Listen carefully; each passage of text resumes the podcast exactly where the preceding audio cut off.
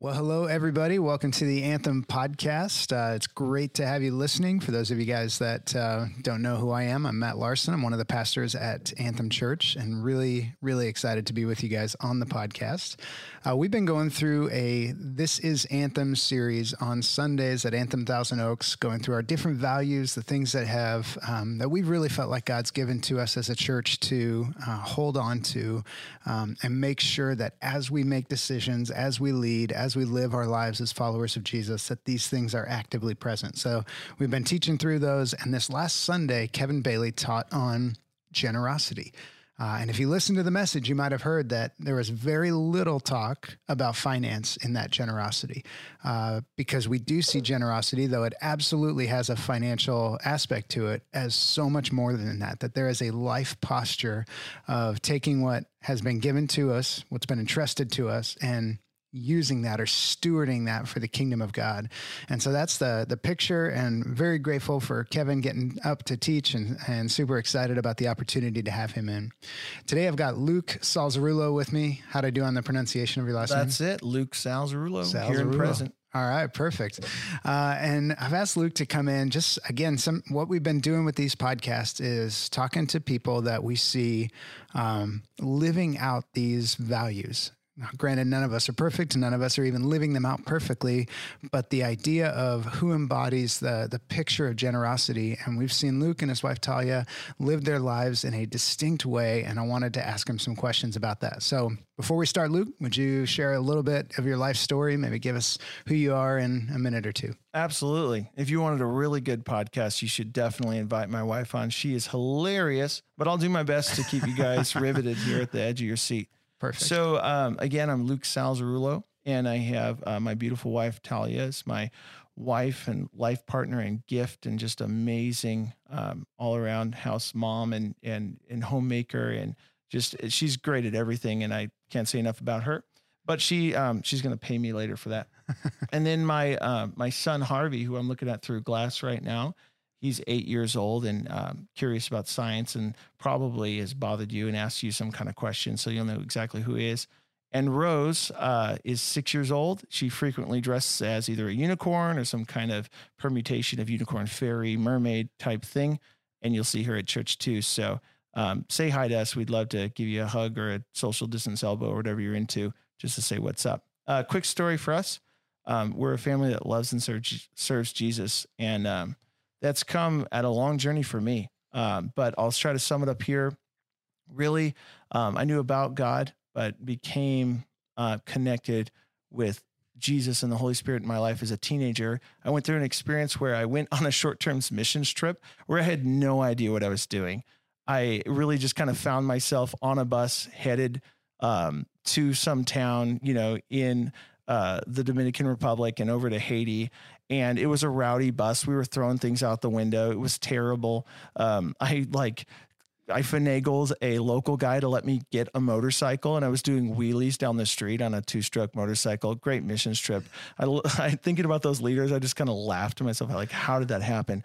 Oh, uh, anyway, besides like a cash pool tournament that I was part of, and some other silly things, throwing things out a hotel window in between all that, the Holy Spirit grabbed a hold of me.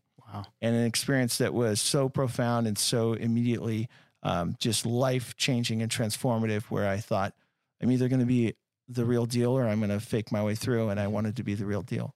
Wow. The experience was quick and simple like this. Um, I went to a, a, building. Somebody told somebody else in French that was translated to Spanish and then to English that this was a home for special needs um, kids and orphans. So I go up this really oppressively um, hot, humid hallway made of stone and concrete and brick. And um, you know up the stairs and just in the middle of this city i couldn't tell you anything about it.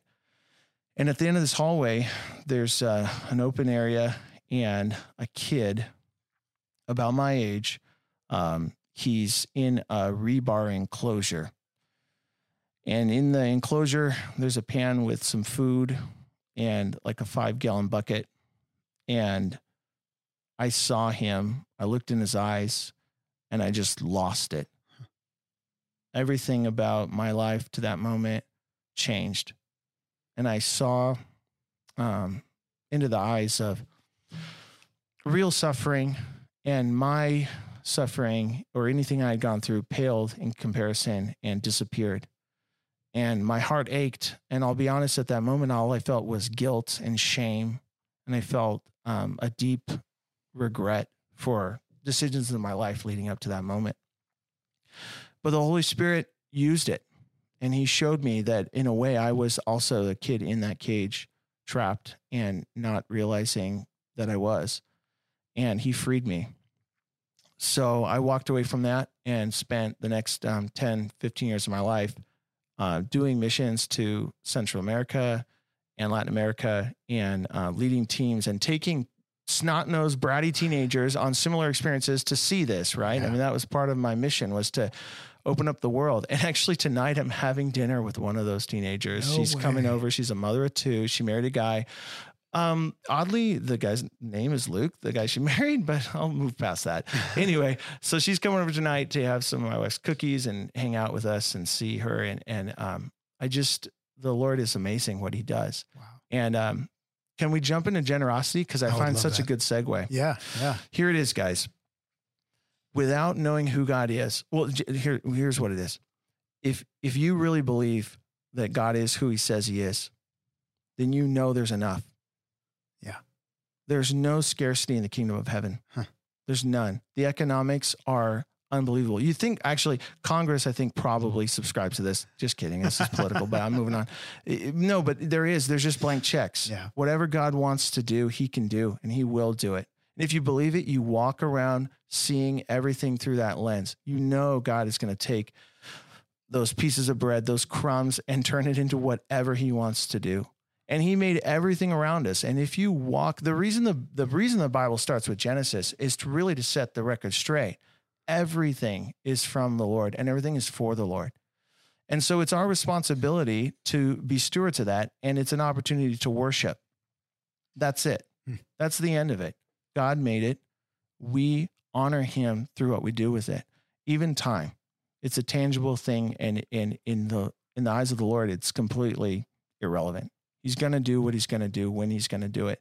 We need to be faithful to honor him and worship him along the way. In that moment, seeing that person stare back at me and seeing myself stare at myself in the mirror, um, I just knew, I knew that the Lord, even amidst suffering, in the midst of suffering, uses it for his glory. Hmm. That's really difficult theologically to swallow. Yeah. It's really like challenging to describe to somebody in the middle of suffering. I would not recommend that, by the way. Yeah. Um, just be there with them and be present with them. And then, you know, I was motivated. I just said, I want to do something about it. Yeah. And I did. And, you know, I, the Lord's going to do what he's going to do. We can, we can try and, and it, it'll honor him. But really, if we see the Lord as supreme and we really believe that he is in everything through it and we abide in him, then there's enough and there's always enough. And then how could we not give? Like, wh- what are we actually giving? Actually, like, step away from it for a minute. Like, it's all the Lord's. And then we're like, oh, that's mine. It's like, what? Like, that's the lie. Yeah. The lie is that we own anything, even for a moment. Like, it is all the Lord's. Like, every breath, every heartbeat, every moment I mean, there's like this number that every cell in our body reproduces like every seven years. Mm-hmm. Like the Lord is, I don't know, that might not be true. Check Snapple cap. but like the Lord's doing that. Like there's no way. And it's funny to me. I have a lot of friends because I, I, work in academia. So I have a lot of friends that basically, um, I don't know. I don't want to set them up as a straw man because that's not fair. They're not even here to defend themselves. But basically, they they they have a belief that the world is chaos and that everything came from nothing and we just exist as an accident. And I I I challenge them all the time because that takes way more faith yeah. than a designer. That takes way more faith than understanding that no, there is a purpose to this and that it all is gonna gonna absolutely every knee shall bow, every tongue will confess. Mm. So we get a short moment, a short opportunity. It really is like a kid standing at the edge. Like, you know, you count to three and you want to dive in the pool. You just got to jump before you get to three. Uh, you got to move quick because the Lord's going to move. And if you're not ready and willing to say, Yes, Lord, here I am, send me, He'll move on and He'll get it done. He'll pull somebody else in. And you don't have to worry about the resources being there because God will have them. And it's whether or not we're going to be the guy at the end of the story that says, you know, that's told, good, well done, good and faithful servant. You know, you you you you used it up. You invested it. We see interest. We see something happen. And the good news is, like, on top of that, you're good. Like God loves you. And if you don't, if you mess up, like on the way here, I actually had never been through the intersection behind Janss Marketplace. It was like not a four way stop, and I got honked at. it was terrible, but um, you know, like it's okay. Like I gave the guy a wave, and I was like, "I'm sorry," you know, and that's kind of like Jesus paid for it. Like so, the generosity extends even beyond like our responsibility to be good humans or whatever. We could totally stink at that, and the Lord's going to be faithful because it's hard to get through hangups. It's hard to put baggage down. Yeah. It's not it's not as easy as I'm making like, "Oh, everything's God's, just give it to him." No, like the natural tendency of people is to be afraid. Yeah. And to allow love, God's love to penetrate that takes work and intentionality and you have to be humble and look for those opportunities. Mm-hmm. You can't just sit there and think it's going to happen automatically. You mm-hmm. really have to do the work to realize why you're doing what you're doing and that ask yourself the hard questions about your motives. I I really truly believe that if people become more honest about why they're doing what they're doing, the answers are pretty ugly in a lot of cases. And I, I'm not saying that to be disparaging or to be rude or even to try to color um, a lot of Christian efforts, but there is this um, there is an idea of toxic charity. And that's on the other end of the spectrum where people are doing these things to worship themselves or or worship anything other than God. Yeah.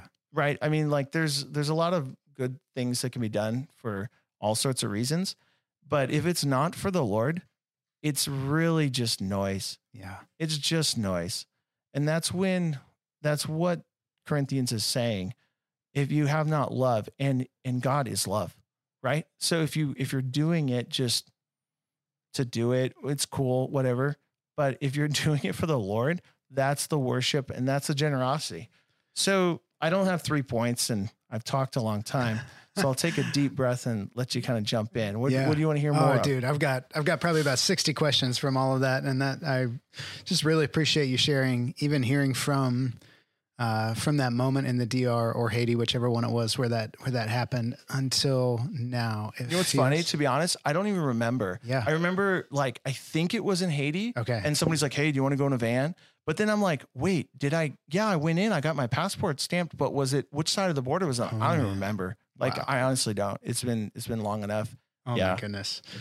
So I mean from that from that moment God has been working in you and shaping this what is very clearly an embedded theology in you. Yeah, I have, you guys can't see this, but Luke doesn't have notes in front of him. He's not uh, these aren't talking points. I didn't even really give him that much of a prompt in terms of preparing for this podcast. This is stuff that uh, that God has been working in you. So here's here's maybe the question that that I've got for you.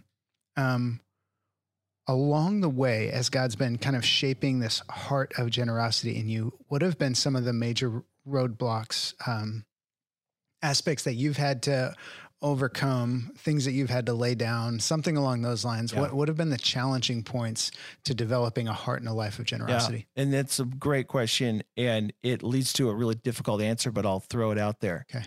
Where I learned generosity and saw it modeled was a uh, a, a, a bicameral relationship between an abusive family, right? That was my model for um, like uh, you know my origin and all that psychological mumbo jumbo. But also in some ways a broken clock is right twice a day. They were super rad and super generous. They would just go to costco and buy thousands of dollars of food and give it away out of the back of a pickup truck and they were totally weird about it and odd and made a show of it but like they did it. Like you have to give them you know my my brother's upset a lot because he well my brothers both of them I, I grew up as a middle kid. I totally was exactly what you're expecting. Gave everybody the hardest time hated school hated everything. Um, but um, we had this moment where uh, my dad put a bunch of bikes in a storage shed on our property and he said these are not your bikes. I believed my dad. I knew what he was going to do But my older brother, uh, apparently he didn't. And he was devastated Christmas Eve when those bikes went to our neighbors. And we had dumpster bikes. That's what we had. He bought bikes for the neighbors. And like my dad uh, did that. My mom and my dad both do all sorts of cool stuff. And they're imperfect people, but God used them in amazing ways and wow. taught me to just like be generous and and do stuff like that. So what's hard for me, even as I'm talking about it now, it's hard for me to sort out all the good lessons that my parents instilled in me, just this entrepreneurship. I'm not a business owner, but I just have this kind of like um yeah, built in kind of skill set that yeah. a business owner would have. Um, I mean, I had a checking account with an overdraft at like I, like a twenty five hundred dollar overdraft. I was nine years old. It was weird. I think that was for tax evasion on my parents' part, but that's okay. You know, like God uses it, right? I'm not kidding. I think it kind of was. Um, but all that to say, um, you know, I think about the the my process as a kid growing up, and God redeems it. God changes it, and He's blessed me with like the coolest little boy and little girl mm. that I get my runbacks, as it were. Yeah. You know, I get to be, you know, that moment and that love and do do it right with him. Mm-hmm. And God's redemptive in that. And that'll bring me to my last little tiny thing. Um, this is the image the Lord put in my heart before I knew I was going to be on this podcast today. This is what he was speaking to me. When the Jewish people were in exile in Persia and Babylon, uh, they got sent back finally after many, many, many, many awful years um, in servitude and um, all these terrible things. You can read about that. But there was this moment of victory where the the children of Israel returned to Jerusalem. Jerusalem's in ruins. This is in Ezra. And they're looking around, and there's like a bunch of people there that don't really belong there, and they're freaking out. They are scared. It said, in, you know, it says in chapter two that they're scared. And in chapter three, their first order of business, once they get settled and they get there, is to rebuild the stones, the broken stones of the altar in front of the temple, and they sacrifice on it. And that's the image I'm going to draw in for my broken past and the hurt and shame and all of the things that I was carrying, you know, like what is detached from Pilgrim rolls down the hill and goes into the tomb and is sealed up by the blood of Jesus. That's what he wants from us. He wants to take those broken pieces, pull them together, and worship him. Whatever we have, whatever's within our grasp and in our reach. And if we have the true faith and understanding uh, of who God is, it's all there and we can believe him even for the healing of broken stuff that seems like it's never going to be put back together stuff that looks like it's a terrible terrible mess and condition he will rebuild it. He rebuilt Jerusalem. Uh, for, eh, you know, for the Jewish people, tell you know, tell the story continued. Yeah, you know, he's rebuilding my life until the story continues, and I am just faithful to worship in that moment, in that opportunity, and that's it. That's all we can do is just worship Him, and and that's how that's what generosity should be. It should be acknowledging who God is and and who owns it all, hmm. and just um, using it to honor Him and just looking at Ezra three, even while you're while you're talking about that, and just seeing that um, that starting point of worship, exactly like what you're talking about right now, that they pulled these broken pieces together, they built the altar, and they worshiped the Lord, yeah. and then that was Zerubbabel. That, bell. yeah, that's uh, yeah. I want to say it's like Barney's the rubber bell. Is that a bad joke? that's a bad joke. Oh, and then um, the other piece is is that is his name is Yeshua, uh, wow. J- Jeshua, and yeah. I I, I'm thinking that's an analog for Jesus, yeah. Messiah. Yeah. And and it's what's modeled to us is that worship and that sacrifice. And Jesus paid it, man. Yeah. He paid it all. We're, we're just here. Yeah. I mean, we we don't have a ton of time left, but mm. I, I just kind of want to explore this a little bit. Even the idea that if somebody is going to be truly generous, like I know you talked about toxic charity and that kind of thing, but truly generous, meaning Jesus filled, spirit filled generosity, then they will be a worshiper of God. But also the the converse is true. If if somebody's going to be a worshiper of God, it's going to produce generosity because that's in his character, that's who he is, that type of thing. Just seeing seeing the connection between worship and generosity as you're talking is a huge encouragement to me because it's not again, I don't I don't want to get into teaching on the podcast, but it, it's not that we uh, love God and then have to just kind of produce this separate idea of I'll even use the word charity, where we just have to come up with money to give to people that need it. But rather, there is this idea that when we look at God and all that He is and all that He's done and all that He said about us, it produces in us a different kind of being, a different kind of person that says, okay, well, everything that I have is God's. And so my job is to let the world experience that. Spirit and truth. Yeah. Yeah. In that moment. And it, whether it's a penny it's all you got or mm-hmm. it's everything you got and you're, you know, God's going to use it. I, I just, it is, um, it is hard to see how often Jesus spoke to folks who were getting it wrong. Yeah. And I think when he would, if he would walk into a modern church, a lot, he he probably be flipping a lot of tables, yeah. you know. Yeah. And I and it's uncomfortable. It's really uncomfortable, but that's where we belong. Is is right in the middle of that. And God, yeah, being humble enough to admit when we're when we're off track and just get right back on. Yeah. Yeah. Hey, thank you so much for the opportunity. I don't know if we're wrapping yeah, up. Yeah, we're wrapping up, but man.